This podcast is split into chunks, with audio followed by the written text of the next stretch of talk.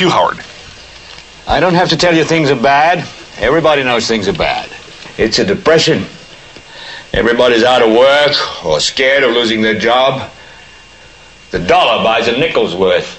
Banks are going bust. Shopkeepers keep a gun under the counter. Punks are running wild in the street, and there's nobody anywhere who seems to know what to do, and there's no end to it. We know the air is unfit to breathe, and our food is unfit to eat. We sit watching our TVs while some local newscaster tells us that today we had 15 homicides and 63 violent crimes, as if that's the way it's supposed to be. We know things are bad, worse than bad. They're crazy. It's like everything everywhere is going crazy, so we don't go out anymore. We sit in the house, and slowly the world we're living in is getting smaller, and all we say is, please, at least leave us alone in our living rooms. Let me have my toaster and my TV and my steel belted radios, and I won't say anything. Just leave us alone. Well, I'm not going to leave you alone. I want you to get mad. I don't want you to protest. I don't want you to riot. I don't want you to write to your congressman because I wouldn't know what to tell you to write. I don't know what to do about the depression and the inflation and the Russians and the crime in the street. All I know is that first, you've got to get mad. You've got to say, I'm a human being. God damn it. My life has value. So, I want you to get up now. I want all of you to get up out of your chairs. I want you to get up right now and go to the window, open it, and stick your head out and yell, I'm as mad as hell, and I'm not going to take this anymore! As most of you probably know, that was the mad prophet of the airwaves, Howard Beale. The very idea that we can listen to a clip from Network made in 1976, 38 years ago, and that it sounds as relevant as if it were written yesterday, speaks to the genius of Paddy Chayefsky's script and the serendipity of the movie and its production. A movie that is at once spot on in its portrayal of its moment in time, and yet prescient about something as big and hard to hold on to as the television and media landscape, is truly a movie for the ages not to put down other efforts, but look at network in the context of the simplicity and gloss of contemporary movies, and you understand why we're still talking about it today. We're also talking about it because my guest Dave Itzkoff, culture reporter for the New York Times, has written the definitive behind the scenes story of this iconic film. It is my pleasure to welcome Dave Itzkoff to the program today to talk about Mad as Hell, the Making of Network, and the Fateful Vision of the Angriest Man in Movies. Dave Itzkoff, thanks so much for joining us. Oh, it's my pleasure. Thank you for having me on. Great to have you here. After 38 years, talk a little bit about what inspired you to want to take this project on. Well, you know, I was very fortunate in that, you know, I was given access to Paddy Chayefsky's papers, which are owned by the New York Public Library and which you know anyone can uh, request access to. They they had invited me to take a look at some documents uh, going back about three years now.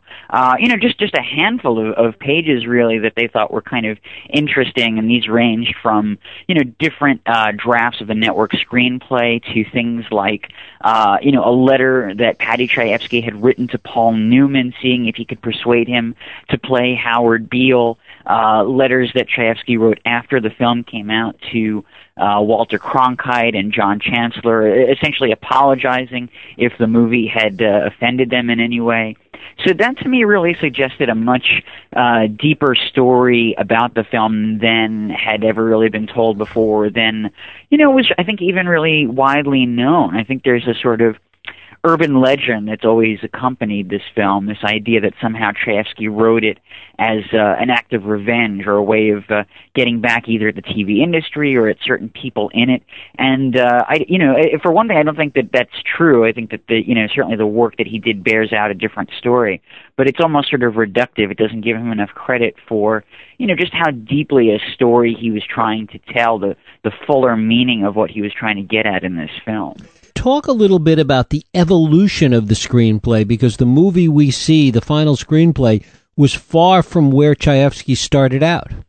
Absolutely, and I mean, you can even make a case that it was something that he had been kind of uh, rehearsing for his whole life. I mean, you see even little touches of it in in early TV dramas and things like Marty. I mean, the, the just the the energy of it and the the anger of it is there.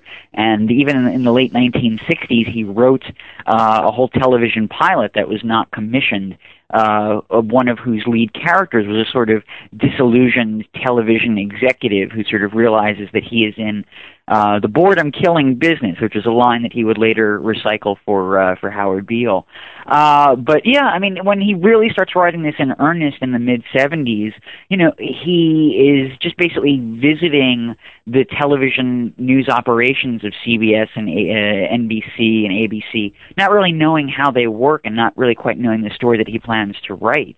And it, it, it he sort of it fluctuates between, well, you know, will I write something more in the style of the hospital, a kind of day in the life of a big organization, or you know, am I going to write something very satirical? And as as he writes and rewrites and you know refines the characters that we're going to come to know, Howard Beale, Max Schumacher, uh, it becomes uh, you know, a much more harder edged movie. You mentioned the hospital. Taking a look at these two tent poles of Chayefsky's work dealing with the media landscape and essentially healthcare from the perspective of 40 years ago, it's pretty remarkable.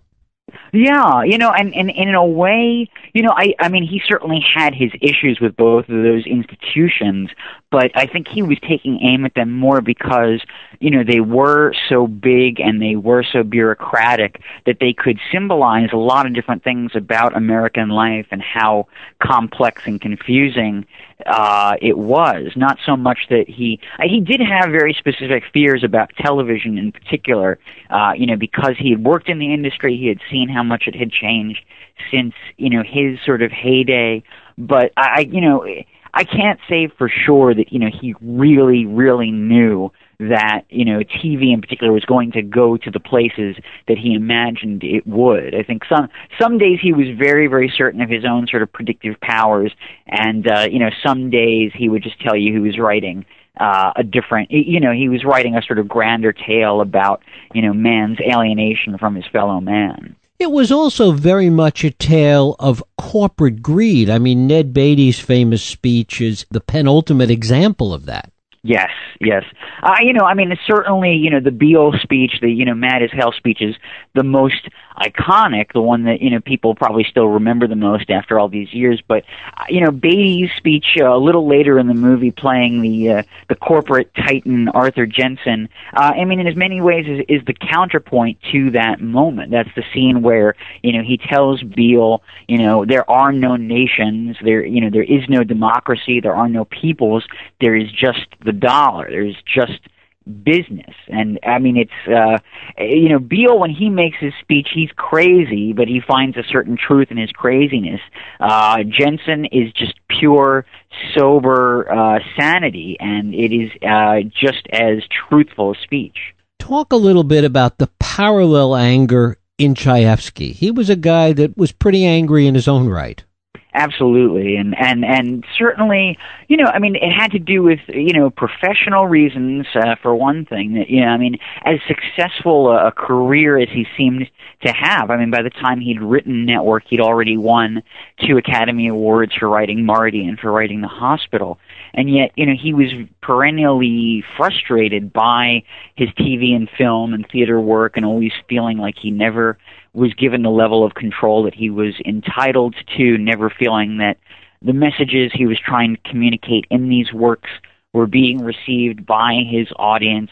So that was certainly bothersome to him. But I think he was he was also the kind of person who was just so uh, deeply attuned to uh, a lot of problems in the world. I mean, whether it was things that were sort of happening, you know, in his own backyard, so to speak, all the uh, you, you know the economic problems that the United States is having in the 70s, that just sort of the post Watergate feeling of uh, you know depression that the country is going through, or if it were you know more far flung things like you know panic in the Middle East and and fear that uh, you know Israel is going to be overrun by its Arab neighbors. I mean, any really anything that you could be worried about in the 1970s he was worried about, and he felt uh, that it was his sort of responsibility as a screenwriter that he had to, you know, communicate these things to people and warn them about it, and that uh, he's certainly biting off quite a lot as he sits down to write Network.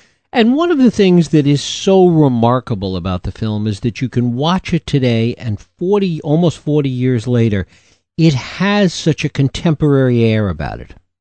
Yeah, I mean, it's been a real joy just in the course of you know promoting this book, and we do we've done a couple events where you know we've shown the movie in its entirety, and you, you know I I think the movie plays in a very different way now that people are still laughing at the humor of it. You know, there were very funny lines that Chayefsky wrote that were meant to be funny, and that's a credit to just his sense of humor, but there's a, a different layer to it now that you watch it almost as a kind of gallows humor that you're seeing things that you know in in their original era were meant to be more uh you know these kind of far flung uh bits of satire and now it's really just kind of standard operating procedure for you know how TV networks operate. And and we watch it as a modern day audience seeing things that we were warned about and that we didn't we didn't heed back in the day, and now we're just essentially living in the world that it predicted. There's also the sense that given that so many of the actors that are in the movie are no longer with us, that in fact that became, in so many respects, their quintessential performance.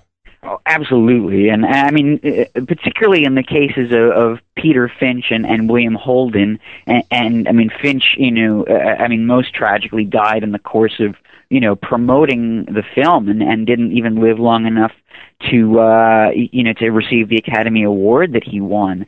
Uh and you know holden passes away only you know a few years later. That uh, whether they knew it or not i mean these people were really giving you know the performances of their lives that that so much of their lives and careers were, you know, building up to the moment of this film and really made them the exact right people to play these characters. And on the one hand, you know, you have Dunaway, who herself was, a, you know, a huge rising star, Faye Dunaway, and, you know, playing this, uh, you know, very uh, hot up and coming, you know, television programmer. And then you have guys like Holden and Finch who, you know, really were very much dismissed by Hollywood at that point, not really expected to be doing uh, you know, the best work of their career, and they're playing characters who, in their own industry, are, are, are basically, you know, dismissed and uh, and ignored.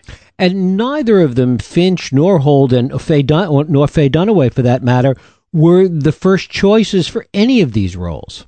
No, I mean maybe in the case of Faye Dunaway, you could say she was always in contention. There were a handful of women that included her and Candice Bergen and a couple others that were always in the mix to play Diana Christensen. But for certain, I mean, the role of Howard Beale was very challenging to cast. And you know, as I mentioned, they did reach out to Paul Newman. They tried George C. Scott, who had starred in The Hospital uh, and any number of other A-listers, whether it was people like Jimmy Stewart or Walter Matthau.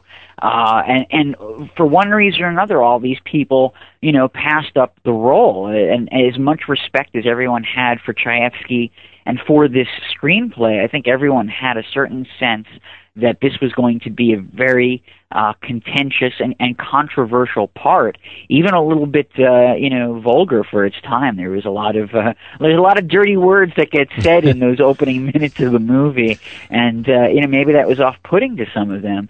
Uh, you know, uh, Peter Finch by this point, you know, he's living, even though he had been uh, an Oscar nominee for Sunday Bloody Sunday, he was living in a kind of semi-retirement in Jamaica at this point, and uh, you know his manager campaigned very hard just to have him be seen for the role and really had to wait until you know Chayefsky and Sidney Lumet and uh, the producer Howard Gottfried had uh, you know just about exhausted every other candidate before they finally came to him. Talk a little bit about Sidney Lumet, how he came to this project, because in many discussions of network over the years, he's the one that gets left out. Obviously, he didn't get the Academy Award; he lost it that year to John Avildsen, who, who directed right. Rocky.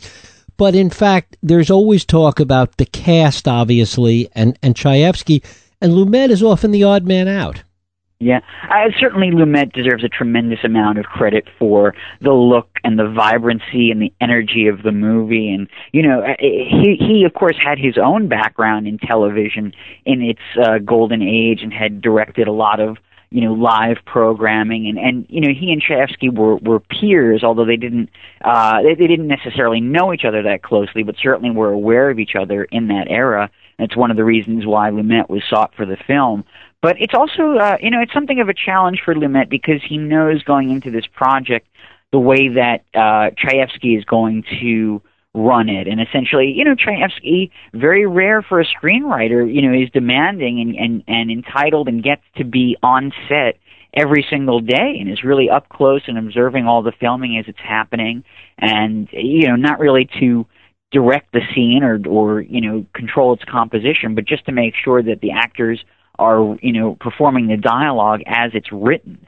or as he's written it. So uh, you know, Lumet knows he has to be, you know, in some ways either a co-equal partner to his screenwriter on this, or even a little bit uh, subservient to him, and that it's a very unusual role for a director to have to be in. But it also speaks to, I think, Lumet's spirit of collaboration and just you know what a you know a workhorse the guy was. I mean, it's one of I believe two or three films that he would make in 1976 alone. He made Equus that year. He goes on to do The Wiz a little bit later.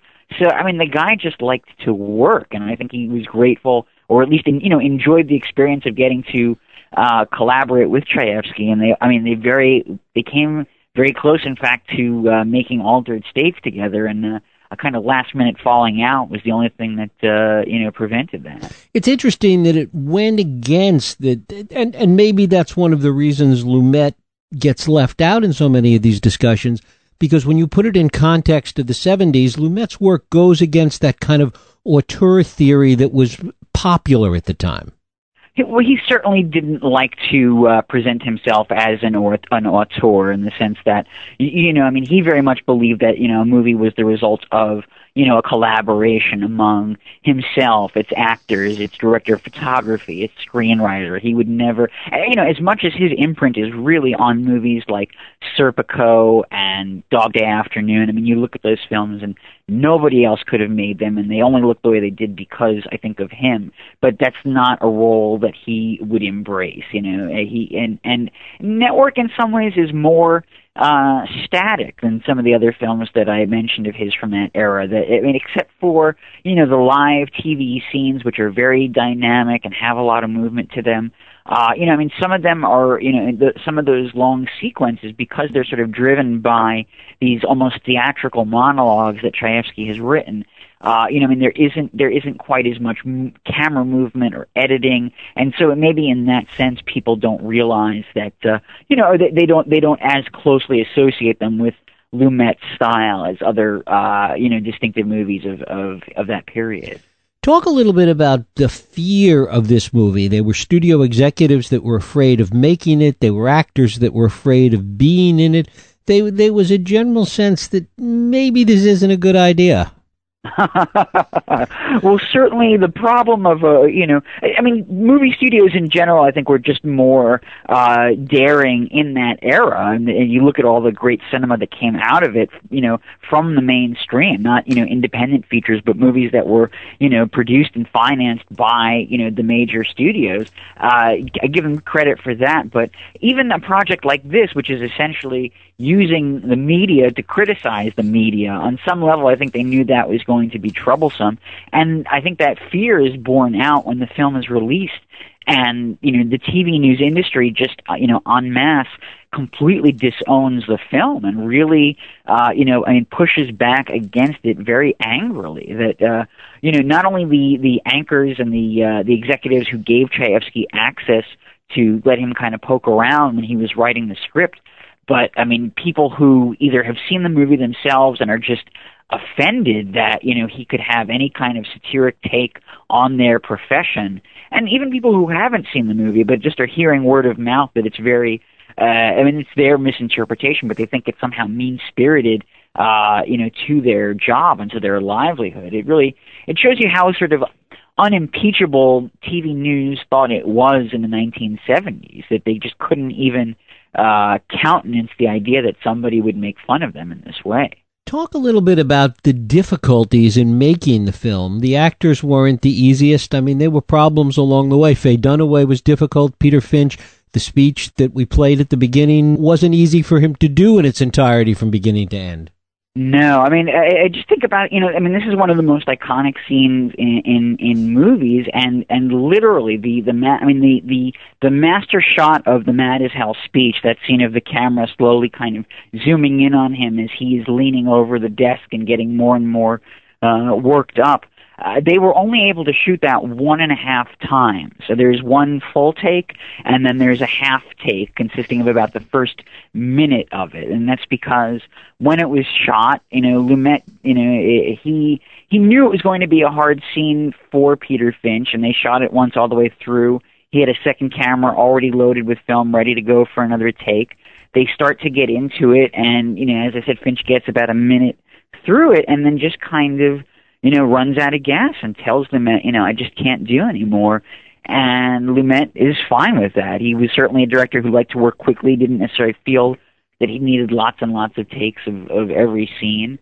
And so that's what they go with. And you'll, if you go back and watch the scene, I mean, you'll see there's lots of coverage and cutaways and, you know, shots of, you know, Faye Dunaway kind of licking her lips and, you know, they're calling around to see, are they shouting in Baton Rouge? Are they shouting in Atlanta? but just the sequence of, of Finch you know, talking straight to the camera. That is, you know, again, one and a half takes. Talk a little bit about William Holden, who was at a, at a really difficult place in his career at the time, as you talk about, but who really is, although not as flashy as some of the other performances, the kind of moral center of this movie. Yeah, I, I mean, they, his character, the Max Schumacher character, this this old school news director is really the conscience of the, of the film. I mean, you can watch again, even in that mad as hell scene, you watch him as everybody else is sticking their heads out the window to yell, and he's just you see him in a window just kind of shaking his head. He realizes that something has gone very wrong here, and it's already out of his uh, control. And and Holden to this point, I mean, he certainly had a very estimable career. He'd won the Oscar for Stalag 17, and he'd been, you know, the marquee idol of uh, Sunset Boulevard, and you know, going all the way back even to films like Golden Boy. But uh, you know, I mean, those were those movies were were many decades in his past at this point. point, and uh, you know, I think people were very just dismissive of him, uh, you know, at at that stage. That you know, I mean, he was thought of as the. I mean, he's only about fifty-seven years old, when he makes network, but he's already in his industry thought of as this kind of old man.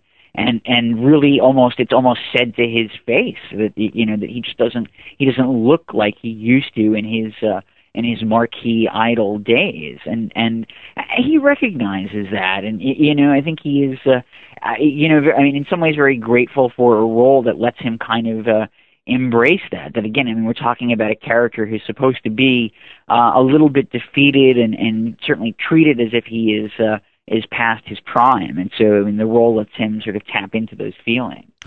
One of the things that I personally have forgotten is that the movie got really mediocre to bad reviews when it first came out. Pauline Kael referring to Faye Dunaway as a, a dirty Mary Tyler Moore and Frank Rich calling it a mess of a movie. Talk about those reviews. Sure. I mean, there there were some people who championed it early on. I mean, it, it, I'm not just saying this because I work for the New York Times, but the New York Times really did uh, get out in front of it, and Vincent Canby was a huge supporter of it. But as you say, I mean, there were other prominent critics who also were very negatively disposed to it, and really just couldn't get a sense of, you, you know, is is it you know if it is satire, what is it satirizing, and why is it? What does it seem? So extreme and, and over the top. And even for the people who did support it, even the the, the Canbys of the world, uh, there there is this sort of consensus among the critics that you know this is also far flung and it just it can't it couldn't possibly be describing a world that is ever going to exist. It's it's this really sort of exaggerated presentation of of of, things, and and you know it, it's it's uh, it's something I think that we can only kind of see in retrospect. As much as the movie itself is kind of you know taken on this new validity. I mean, you look at the criticism and you're just like, you know, how did such smart and thoughtful people just completely miss the point? How did they not grasp uh, you know what I mean, the, the, the, the, the accuracy of this film.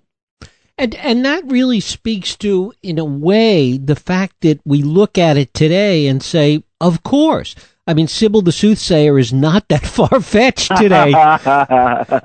no, nor is uh, you know Mata Hari and her team of spies, or you know the Mao Zedong Hour, and ha- you know I mean having reality shows that are you know more or less built around you know not if not criminals, then just you know the kinds of people that we shouldn't want to be celebrating as a society. And we've just you know it, it's something that's happened in increments and little by little, and you know we we are we are very much there. And it, it you know, as I, as we were saying earlier, I mean, it just, it just reminds you as you watch the film now, uh, you know, how differently it plays. That we're we're basically, you know, we're we're watching the sort of. uh you know the, the the warnings of a man who you know was telling us this is what it's going to turn into if we're not more careful and those warnings were just not listened to to what extent did people like Marshall McLuhan and others who were writing about images in the media at the time, to what a degree do you think they impacted Chayefsky?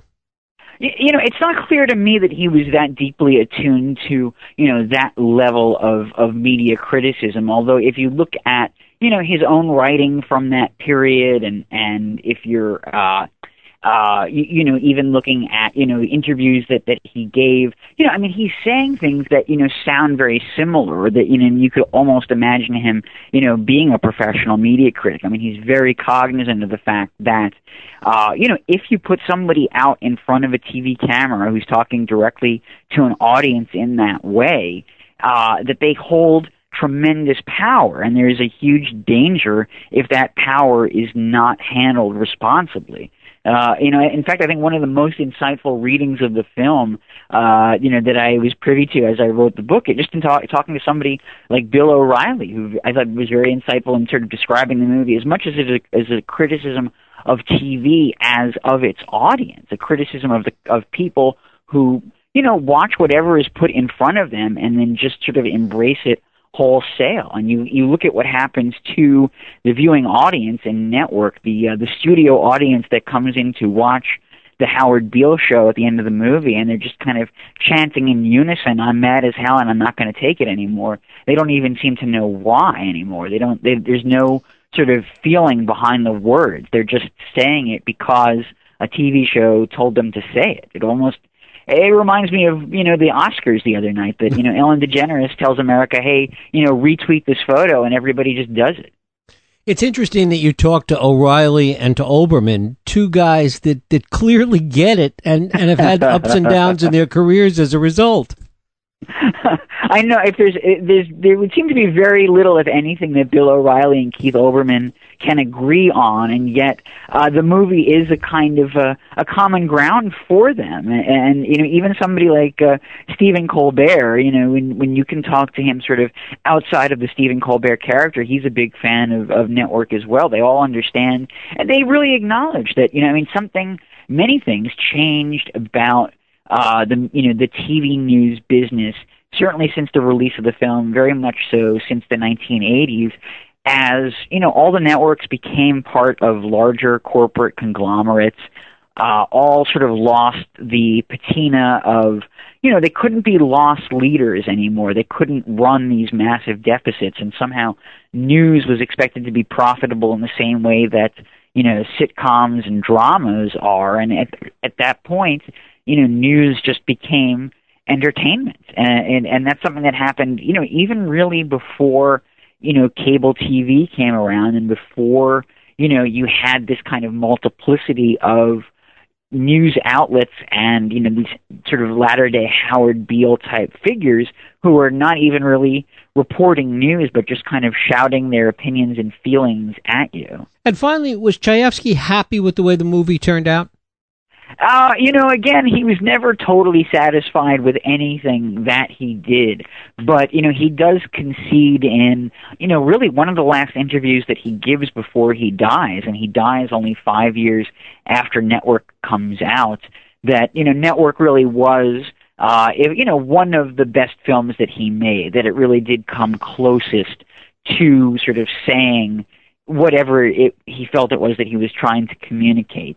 Uh, although you know it, what it's it, you know to the end of his life, it remained uh, a little bit irksome to him that you know, the the Howard Beale speech and just the catchphrase "I'm mad as hell," you know, became the kind of symbol of the movie. That that wasn't necessarily the only idea that he was going for. Dave Itzkoff, the book is Mad as Hell, The Making of Network and the Fateful Vision of the Angriest Man in Movies. Dave, I thank you so much for spending time with us today. It was my pleasure. Thank you so much for having me. Thank you. We'll take a break. I'll be right back.